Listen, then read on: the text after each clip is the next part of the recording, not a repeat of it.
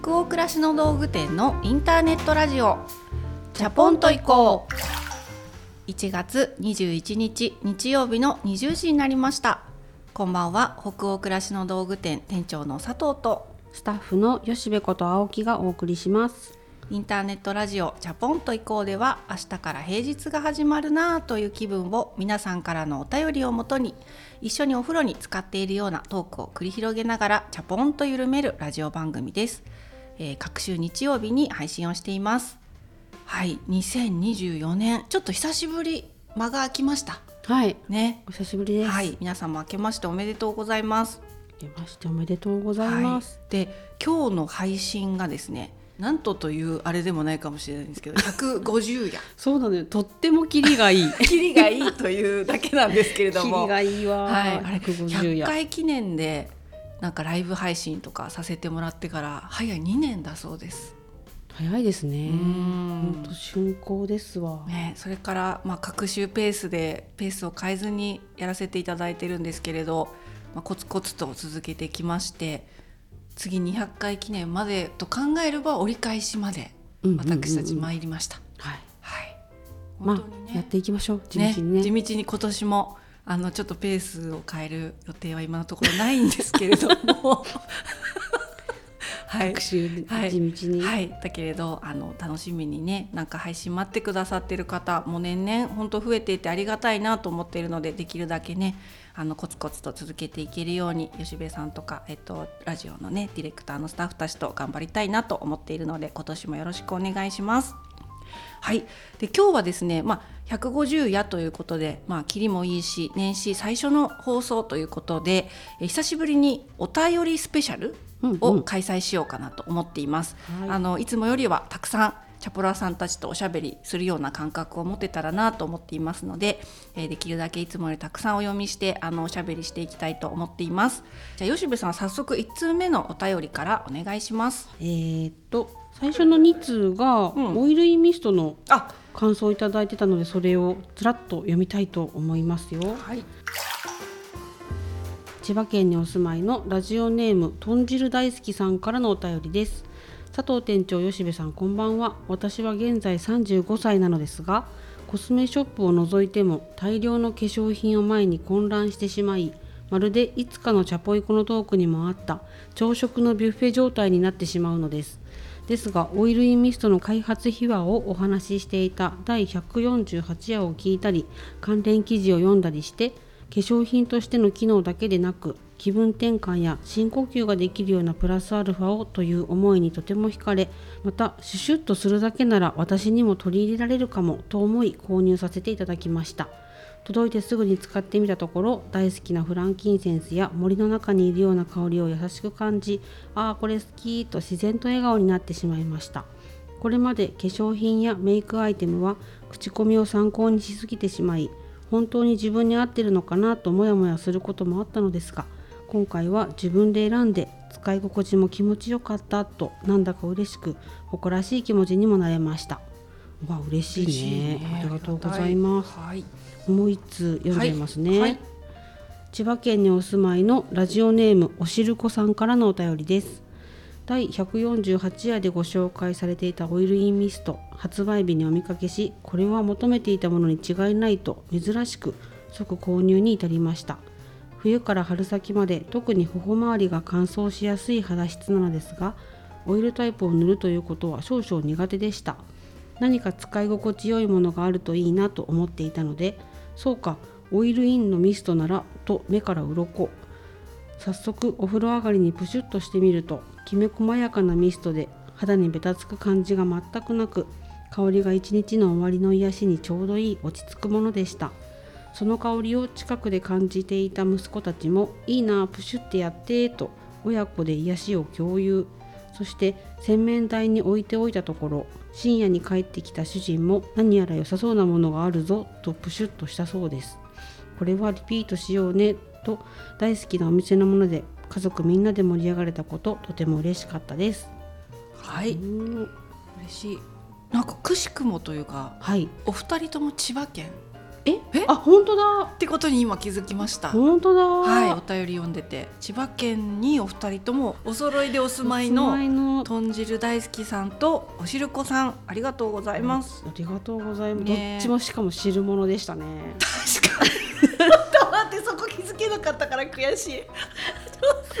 すごい本当だ。とっても千葉い広いけどご近所だったらどうします？すすごくないですか？ごいですね汁物大好きさん同士で、と私も豚汁もお汁粉もどっちも大好きだし。私もすごい好き、ねえ。いや、こう続けがたいぐらい豚汁もお汁粉もどっちも大好きだから困っちゃうね。うんうん、ということで、まあ、ちょっとラジオネームに今私たちみんなで食いついてしまった次第なんですけれども、えっと、年末のね12月でしたかね発12月で売し。した。たね、うん。はい頭に発売されたオイルインミスト。でも本当この豚汁大好きさんの言ってることがとても分かったのが、うん。あのいつかのチャポイコトークにもあった朝食のビュッフェ状態になってしまう。と、これまさにデパートのコスメ売り場に行くとああどれってなる感覚わかるな。でもそんな中からねネットショップですけど合ってるって思うものにたどり着けたっていう、うんそれがうちのだったっていうのがなんかすごい嬉しいなって思っちゃいましたあ。本当ですね見つける喜びってありますよね。ありますねあとすごいこの豚汁大好きさんの書いてくださってたなんかこう口コミを参考にして買っても、はいこう自分に合ってるのかなってモヤモヤしてたけど今回その好き好きだなと思って自分で選んで買ってくださったことでその化粧品を使うことで誇らしい気持ちになったっていうこの誇らしいっていうワードがなんかこう私のハートにうん。ズキュンと 刺さってきてああそういうふうにそっか感じていただける方もいらっしゃったんだって。うんううん。ん自分で決めるってやっぱ楽しい経験だよなってこう思っちゃいました。だからねなんかこの決める先として、まあ、たまたまかもしれないけれどうちの商品をその選んでいただけたっていうことだったり、まあ、今回他にもたくさんオイルミストの反響をお便りでいただいてね、うんうん。いるんだけど、はい。ずっと長年チャポイコリスナーとして聞いてて北欧暮らしの道具店で買い物はしたことないんだけど、うん。今回そのオイルミストの開発秘話の会来て初めてそのお買い物をしたっていうはい。方も結構いらっしゃって、うん。なんかそういうきっかけになったっていうこともなんか個人的にすごく嬉しかったですね。もちろんこう開発する時にこんだけ世の中に化粧品があるのになんでうちが作るのかなっていうその自問自答を繰り返すんだけど毎回、でもこういう意味がなんか込められるといいのかなっていう一筋のところまではたどり着かないと絶対出してないからそこまでは自分たちでも行き着いてはいるんだけどでもやっぱり出して使ってくださった方からいろんなお声をいただいて作った意味とか意義っていうのは後でやっぱり教えてもらえることが多いですねう。ん仮説じゃん最初全部。そうですよね。本当お客さんの声にそう教えてもらってまた次なんかそれを生かしてっていうこのコミュニケーションのサイクルがすごい面白いですね、うんやっぱり。うん。おしるこさんもあのお子さんもいい香りってね、うん。息子さんたちもいいなプシュってやってって。やってあげて、ねご主人もねなんか深夜にプシュッとしたっていう話で、うん。なんかちょうどお正月にほら私たちも一応親戚であったじゃない。はい。集まった時にさ、はいはい。お兄ちゃんが兄が私のあのすごいオイルミストをなんか褒めてくれて。うん。あれいい「よ。いいよ」みたいな。俺ちょっとなくなると困るから3本買い足したらいいけどいいのかなみたいな話してくれてたじゃない。許可を許可をもらおうとし妹に得るみたいな。そうもう買っちゃっていいのかな。ダメだよ待ってみたいな。なんかちょっとこれは本当に一ユーザーとしての希望なんですけど、はい。今ちっちゃいボトルじゃないですか、なんか家用のもう家族で使うんでちょっとちょっとだけでいいんで大きめのがあるといいなーっていうなんかみんなで一本使うと早い。早い。減りが早い。んですよ、いやあれね正直な話していい？うん。非常に悩んだのあれ。大きさ？ボトルの大きさの容量の。はい、何ミリリットルにするかでもそれこそあの香りの AB どっちでいくかって。うん、煮詰まりに煮詰まった人たちが集まって悩んだ時に吉部さん呼ばれたっていう話あったじゃない、はいはい。あれと同じぐらいそのどうするかですごい悩んでで今回でも日中持ち歩くっていうことも一つコンセプトだったんで、はい。それなりにすぐなくなっちゃうような小さいボトルじゃ困るけどギリギリポーチに入るかっていうのも重視したんだけど、はい。やっぱり今回でもオイルインミストってあこんなに必要としてくれる方たくさんいたんだって分かったから、うん。今後その容量違いとかを出してご家族で1本どうぞみたいなのはいいかもしれないね。ね。うん、ちょっとシェイクしやすい大きさで。でそう。で今よりもちょっと大きい。っなるほど。ていう確かに。もう少し容量が多いと、まあ、体含めてもうなんていうの？そう気にせずね気にせずバンバン浴びれるなくなる減りを気にせずね承知いたしました。うん、承知いたしました。はい、二回言う。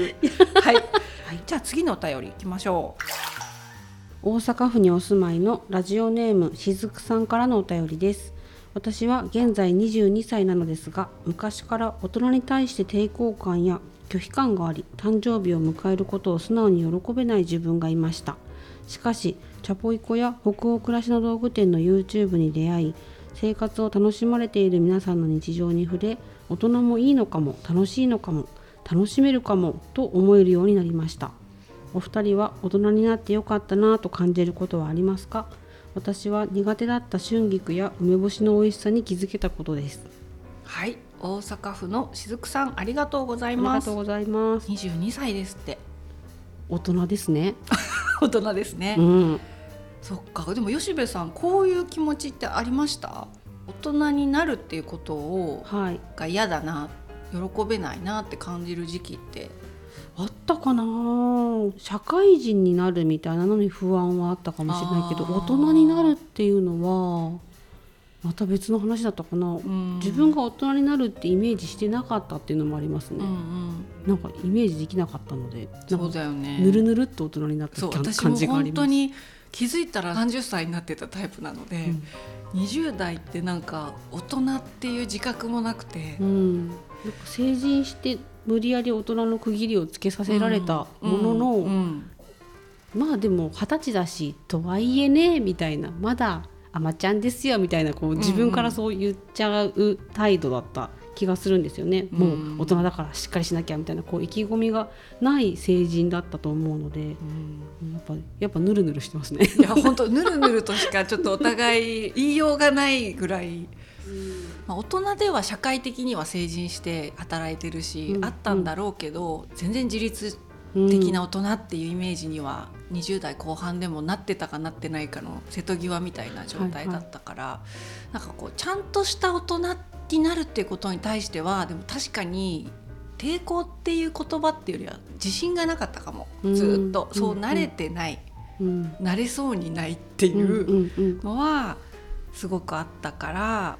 あの全く同じ心境気持ちからくる抵抗感拒否感ではなかったかもしれないけどその誕生日を迎えることを素直に喜べない自分は自分もいたなとはちょっと思い出したりした。ね。えうん。っていうところでただねだいぶそこからは私たちも年を重ねたんでねそういう時期からさらに20年近くも経ってしまっていて大人っていいのかもうん。楽しいのかもっていう瞬間、感じる瞬間うんありますか？っていうご質問をいただいてるんですよね。でも自分がそれあるかっていうのはちょっとパッとは浮かばないんですけど、うん。なんか楽しそうな先輩たちを見ると、うん。そう思うとかはありますよね。あのあなんか楽しそうな大人いるな大人も楽しいんだなっていうのを垣間見るとじゃあ自分もそういう未来あるかもしれないっていう、うん。なんかうっすら希望を持つ時に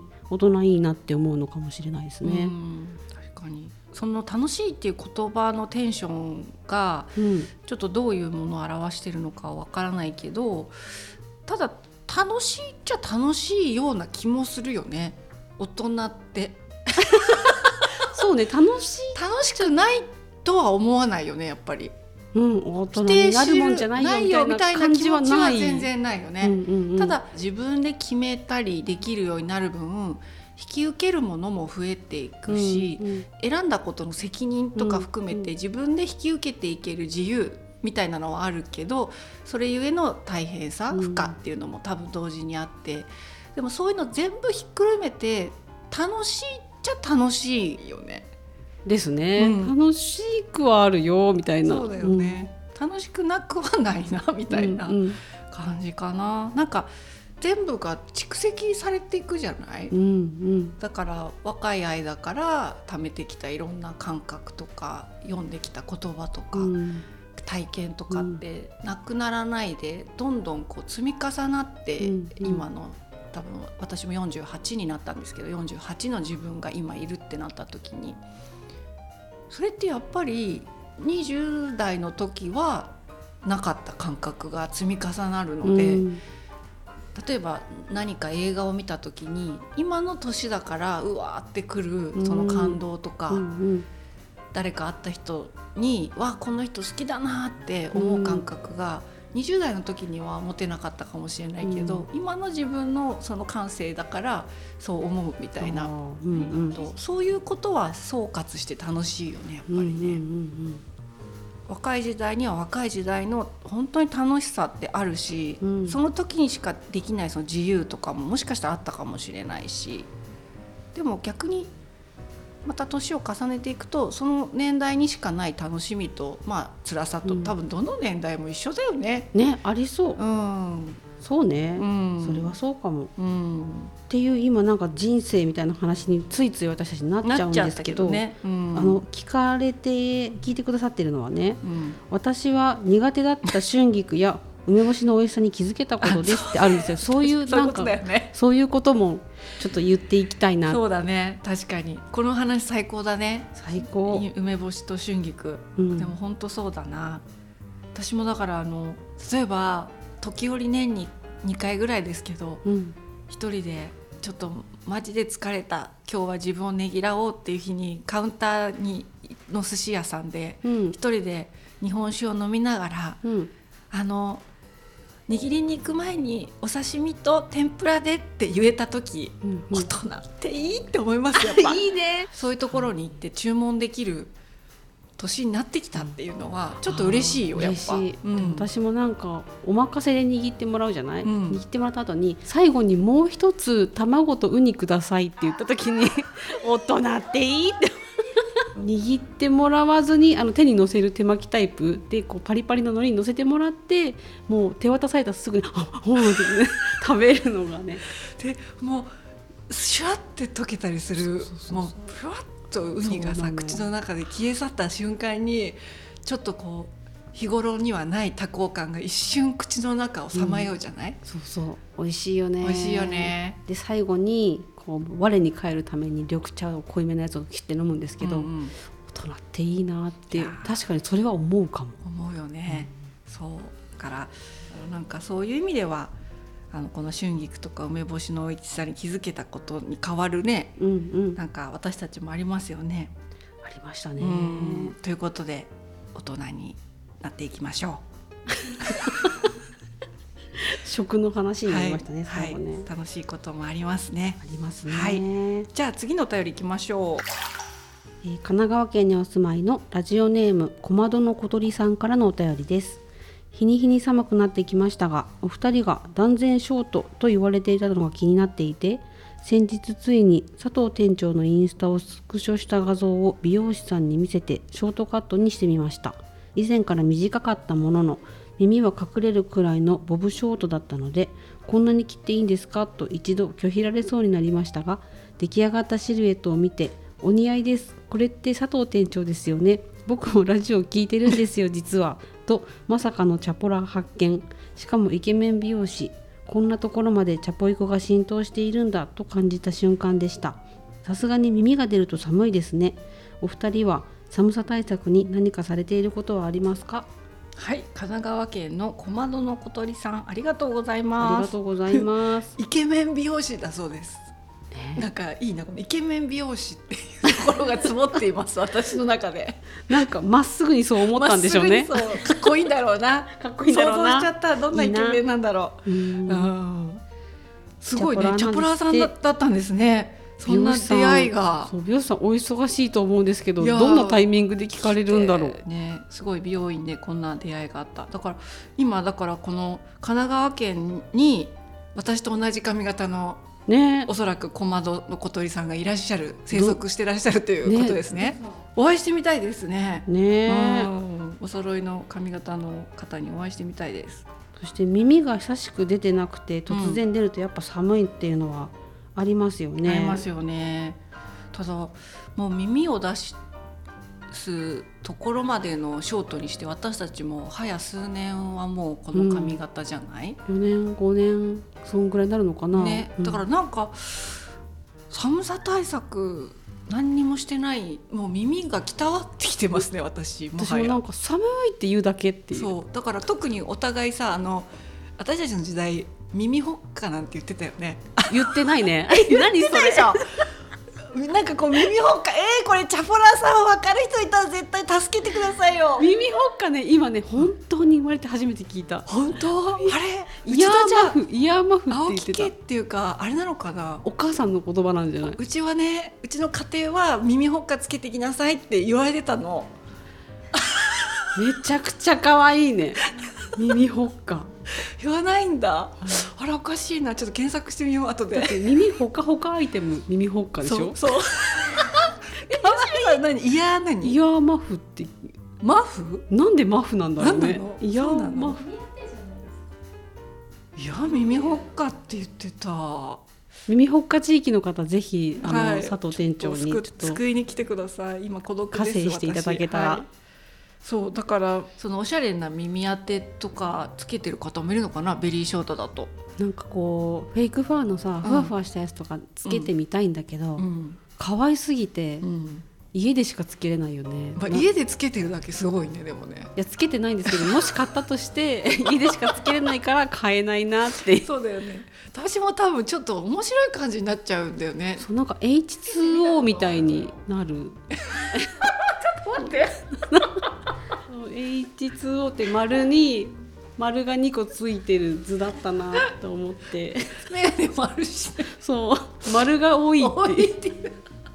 そうだからそう髪が短いことのいいことはすごくなんていうのあれ目深にマフラーを巻きつけられるよね、うんうんうん、髪がこう挟まんないから、首周りがすっきりしてるのをいいことにいいことに巻きまくれる。そう負ける負ける。だからどっちかっていうと耳っていうよりは首を守りやすい髪型だなとは思う、でも今関東に住んでるからそんなこと言ってられるけどやっぱちょっと北に行くと、うんうん。私たちも耳当てつけるんじゃつないですかね。けるだろうね。私ニット帽をしっかりかぶったりね、するでしょうね。そう。でも髪型の話久しぶりだけどすごい耳を出すショートにしてよかったなと思うのは本当にあのアクセサリーが楽しいです。ピアスとか、だからあとイヤカフとか。もう思いっきり出る、うん。見える位置につけられるのではい。なんかこの耳周りのアクセサリーみたいなのはすっごくやっぱ40代になって髪どんどん短くして楽しいなって思いますね。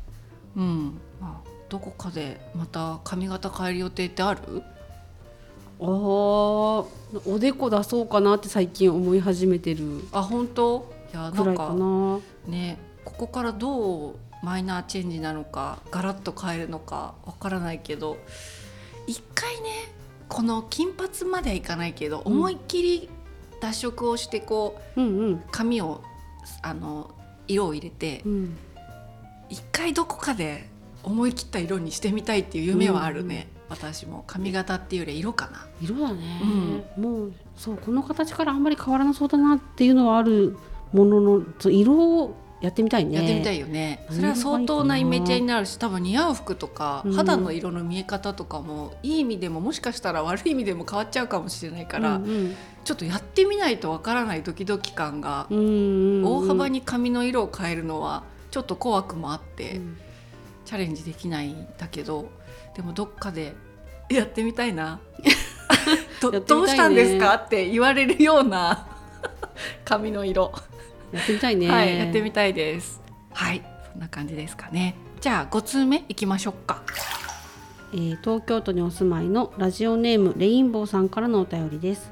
佐藤店長吉部さんはじめまして。チャポイコにいつも癒されています先日中学2年生の息子が夜お布団へ入ってからうんなかなか寝つけないなぁというのでじゃあお母さんおすすめのラジオ一緒に聞いてみる？と言って2人でチャポイコを聞くことに。放送終了後息子が「なんかこの2人優しいねいいね楽しかった」と感想を話してくれました。中2の息子にもお二人の雰囲気が伝わるんだなと思いじんわりと幸せな気持ちになりました。また2週間経つと息子から「今日ジャポンの日じゃない」と言われたりして思わずクスッと笑ってしまいゆるーく気持ちをほぐしてくれます。日曜日の夜に楽しみがあるってハッピーです。これからも楽しみにしています。はい、東京都レインボーさんありがとうございます。中二の息子さん可愛い。かわい。い、ね中学生かわいいよね。可愛いですね。うちももうすぐ中二にねうん。今年なりますけど、ちょっと息子と重ね合わせて読んでしまいましてキューンとなりました。いや本当中学生の方がねうん。この40代のね、うん。トークどんな感じで聞いてくれるんだろうっていうのがねいまだにちょっと分かるようで分からないんだけど、お便り直接いただくこともあるじゃないですか、はい。若い方たちに。ね方からねそう面白いですよいねやー本当ですね。面白く聞いてますっていう感想をいただくたびにそうなんだってこう、なんだろう不思議な気持ちになりますね。ねでもあの時折年に、まあ、1回とか2回ですけどリアルでなんかイベントとかをね、させてもらった時にいろんなお客様にお会いできるのを私もとっても楽しみにしてるんですけどそういう時にあのお子さん連れてきてくださってる方もいらっしゃったりして、はい。小学生のお子さんとか中学生のお子さんとか、そういう時にお子さんともちょっと喋ったりするじゃない、うんそういう感じの会ったことがある小中学生を想像して、こういうお便り読んでます。いいですあんなね感じの子なのかなとか思いながら、はい、想像してます。いつかお会いしたいですね。はい、これからも、はいあの気持ちがほぐれてよく眠れるラジオにと。本当に最後まで聞かずに寝ちゃう人もねね。多いってお話なんですけど寝ちゃっていいですよね。寝ちゃっていいです。寝ちゃってください今突年も。然大きい声とか出さないように気はい、をつけようと思います、眠りをちょっと時折ガハハって笑って邪魔しちゃってることだけが本当気がかりなんですけど今年も皆さん寝ちゃってください、はいじゃあ最後のお便りもいきましょ神奈川県にお住まいのラジオネームタンタさんからのお便りです私は小学校の教員をしています。大変なこともありますが大好きな仕事です。子どもたちと接する中で自分の言葉で自分の思いを伝えられる力が大切だと感じています。周りの方に相談すると自分の言葉というのは新しく作り出すものではなく今までたくさんインプットした元他人の言葉である。アウトプットしたければインプットがなければならないのではとアドバイスをもらいました。それを聞いてたとえ子どもたちが覚えていなくても心の奥の泉にそっと浮かんでいるような言葉を紡いでいきたいなと感じました。お二人は誰かにもらった大切にしている言葉や印象に残っている言葉はありますか？お聞きしてみたいです。はい神奈川県のタンタさん。ありがとうございます。ありがとうございます。こういうね思いを持ってらっしゃる小学校の先生すごい素敵ですね。素敵ですね。うん。子供たちが覚えてなくても心の奥の湖にそっと浮かんでいるような言葉をね紡いでいきたい伝えていきたいというようなことを書いていらっしゃって、うんうんなんて素敵な表現なんでしょうと思ってしまいました。本。当うに、ん。佐藤さん。え？誰かにもらった大切に佐藤さん。佐藤さん 佐藤さんにははい。誰かにもらった大切にしている言葉や印象に残っている言葉はありますか？と。そうですよね。キリがないぐらいいろんな言葉を思い出すんですけど、うーんパッとこのお便りを読んだ時に思い出したのは私の場合は父ですね。あの 正月会いましたけど、あの父ですね。あの父かな。あの6年くらい前に出したうん。本を出したことがあって、その中でもちょっとエッセイで書いたことがあるんですけど私がだからそれこそもう吉部さんとは全然出会ってて20代の後半ぐらいでうん。なんかこうやりたいことがあるようでつかめてないっていうので、なんかこういろんな仕事に手を出してはやめたりなんかそんな中で夜間になんか学校行って資格取ってみたりっていう時期を経てから、まあ、インテリアデザイン事務所に入ってからのクラシコムなんですけど、うんうん。何かを一つのことにこう集中したり没頭したりしてなんかググッとやり遂げたことがそのそれまでの人生で一回もなくって、うんうん。なんかあっち手つけこっち手つけ、うん。だ最初クラシコムやった時もインテリアの仕事をある程度やりがい見出してたのにぱ兄から会社一緒にやんないって言われた時そっちも乗っかっとくかみたいな感じでちょっと手をつけるっていうスタートだったので、なんかそういう自分のことってすごくどっかで嫌だった部分あるんだけど、でもなんかクラシコム始めた時になんか本当それこそ吉部さんちとかもいいたんじゃないかなと思うんだけどなんか家族で集まってる時にうん「いやねお兄ちゃんとクラシコムも始めて。でもまだインテリアの仕事も辞めてるわけじゃなくて」っていう二足のわらじ状態だった。自分を、どっかでなんかこううん認められてないっていうような話をふとしたのよね、親に。でよくなんか二頭を追うものは一頭も得ずっていうことわざあるじゃんみたいな、うんうんうん。私ってまさにそれだわみたいな。うん話をしたらなんか父が全然本人は覚えてないらしいんですけどその時普通にうん「あのいいんだよ2頭ったって3頭ったって」って言ってくれたの。うんうんうん。それがもうずっとめちゃくちゃ今も心に残ってて、なんでなんか適当な感じのこといつも言ってる父なんだけど、うん。なんかその時言われたあれだけはなんかうん刺さって、うんうん。あいいんだみたいな、うん。そこも含めて自分っていう感じでもうあれこれ手つけてやっていくかみたいうん。にちょっと思えたのは、そうだぞお前2頭もだ1頭も得ずって言うだろうとかってお父さんに言われちゃってたら、うん。さらにまた否定してたと思うんだけどあれはちょっとだけ解放されたから、うん結構心に残ってるかも。うん。なるほどね。でも今吉部とかもいたかもしれないって言ってたじゃない、うん。いたなと思ってお父さん適当に言ってるみたいに言うじゃない？適当だったんだと思う 適当に言ってるみたいに「うん。そんなんもんいいんだよ」いいんみたいなだよみたいな、うん、そんなノリだったよね。うん、だからお気に入ってない言い方だったなってのを覚えてる。ね。だからあれがもう20年近く前か、うんうん。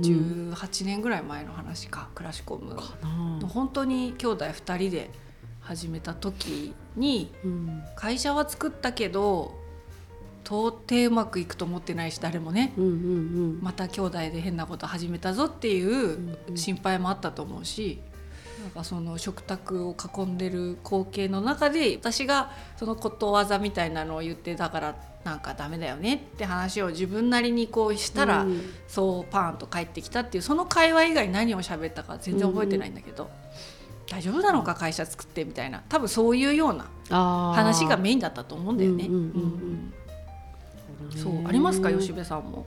誰かにもらった言葉。もらった。まあでもまあ本当ににいろいろあるし自分自身に言われたことで嬉しいのってあるかなっていうのはなんか面と向かって言われたことじゃなくてうん。これも父なんですけど、おお。そう。私が上京しますよっていう本当に前日の夜とかにうん。父と母がダイニングでうん「いやいよいよ明日行っちゃうね」みたいな話をしてて、こうやって盗み聞きしちゃったんですね、うんうん。隣の部屋両親の会話をね。リビングダイダイニングの横に私の部屋があったんで、おうん。聞こえてきちゃってるなと思って、うん。ただほ細かいことはあれなんですけど母が「まあ、大丈夫かな？東京のあんな下町のごちゃっとしたところに住むとことに決めてたけど」って言ったら。うん。だ父がなんかプロレスかなんか見ながらうん。喋ってたんですけど、うんまあでもうん。大丈夫なんじゃない、バイトもなんかあの行くって決めたりやるって決めたことってちゃんとやってるし、うん。まあ大丈夫なんじゃない？っうん。ていうその何気ない大丈夫なんじゃないがうん。重くない感じに大丈夫って言ってくれててあ私ってすごく大丈夫って思われてるんだって思ったのがうん。こう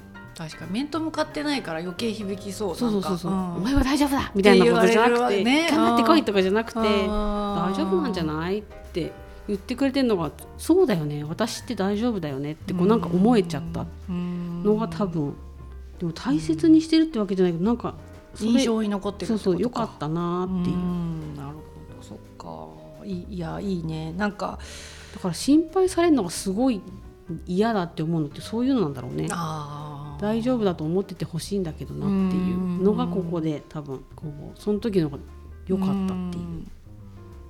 いやーそうね。本当そういう間接的に自分が聞こえないとこでまああいつなら大丈夫だろうっていうのって、うん。なんか想像すると、うん、私も同じ気持ちになりそうだなと思った今。想像してちょっとうるうるしてきている、うん、なんか嬉しいよねそう思ってくれてんだっていうことがね。そうそうそう。うん。いやーちょっと今の話良すぎたな、うん、ちょっとえなんでなんで？いや私最近そう「大丈夫」っていうワードがなんかすっごい泣けちゃうんだよね。なんでか知らないんだけど。この間あの宮崎駿。泣きする？宮崎駿さんのドキュメンタリーでも同じ状況になっちゃったのよ。あわかわかるいやわかるとは言えないんだけどあのあでもわかるんだろうわねかるんだろうねどっかで。いやなんかあの宮崎駿さんがあの見た。見た見た、うん、なんで最後に鈴木敏夫さんにさ夜中うまく寝れなくてみたいな、うんうん。あの寝そびれちゃってなんつって電話がかかってくるっていうその鈴木敏夫さん側のシーンがあったじゃん。うんうんうん。であの時にさあのいや皆さん。宮さん大丈夫ですって言うんだよね。うんうん皆さんまだちゃんとしっかりやってますよ。大丈夫ですよ。みたいなところでもうなんかしらんけど込み上げてきて今同じ感情が吉部の話を聞いて なんか大丈夫って思ってくれてんだっていうのをよその人から聞いた時の気持ちってなんかわかるなーなんて思っちゃったんで。まあ、吉部さんのね若い頃の話なんですけれど「大丈夫」っていうこの言葉すごいよね。いやすごいようねんいやーなんかもうごめんなさい。それ以上話せることがないんですけどタンタさんのお便りでちょっとこういう状況になるとはちょっと予想せずにねあの最後読み上げたんですけれどでもいろいろ思い出しちゃいました。皆さんもきっとあのーいろんなね人からかけられた言葉で覚えてるみたいなのあったりすると思うんでまた今年もねお便りとかでいろいろそんな思いを教えていただけたらあの嬉しいなと思います。また読んでシェアとかねしていきたいなと思います。じゃあ今日6通ちょっと飛ばし気味だったのかまあ結構一個一個しっかりねねやっぱり読み始めるとおしゃべりしたくなっちゃうね。うん。はい。でも本当にあのこれ以外にもというかたくさんあの読ませてもらいたいお便り本当にあったんですよね。で今年もまたいろいろお便りであのこのラジオを盛り上げていただけたら嬉しいなと思ってますので引き続きあのよろしくお願いします。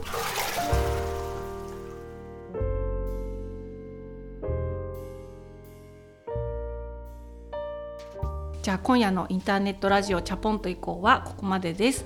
皆さんお湯加減いかがでしたでしょうか？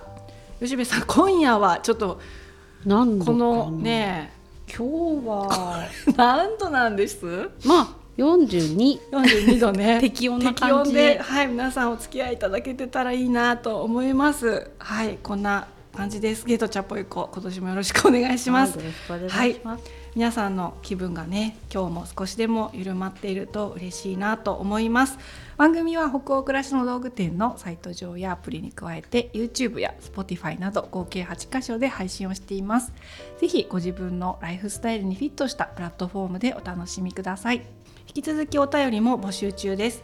感想ご意見ご質問などサイトやアプリでチャポイコ最新記事を検索していただきページ後半にあるバナーよりお送りください。えー Spotify などの場合は説明欄のリンクからお便りフォームに飛ぶことができます、全国のチャポラーの皆さんお便りお待ちしてます。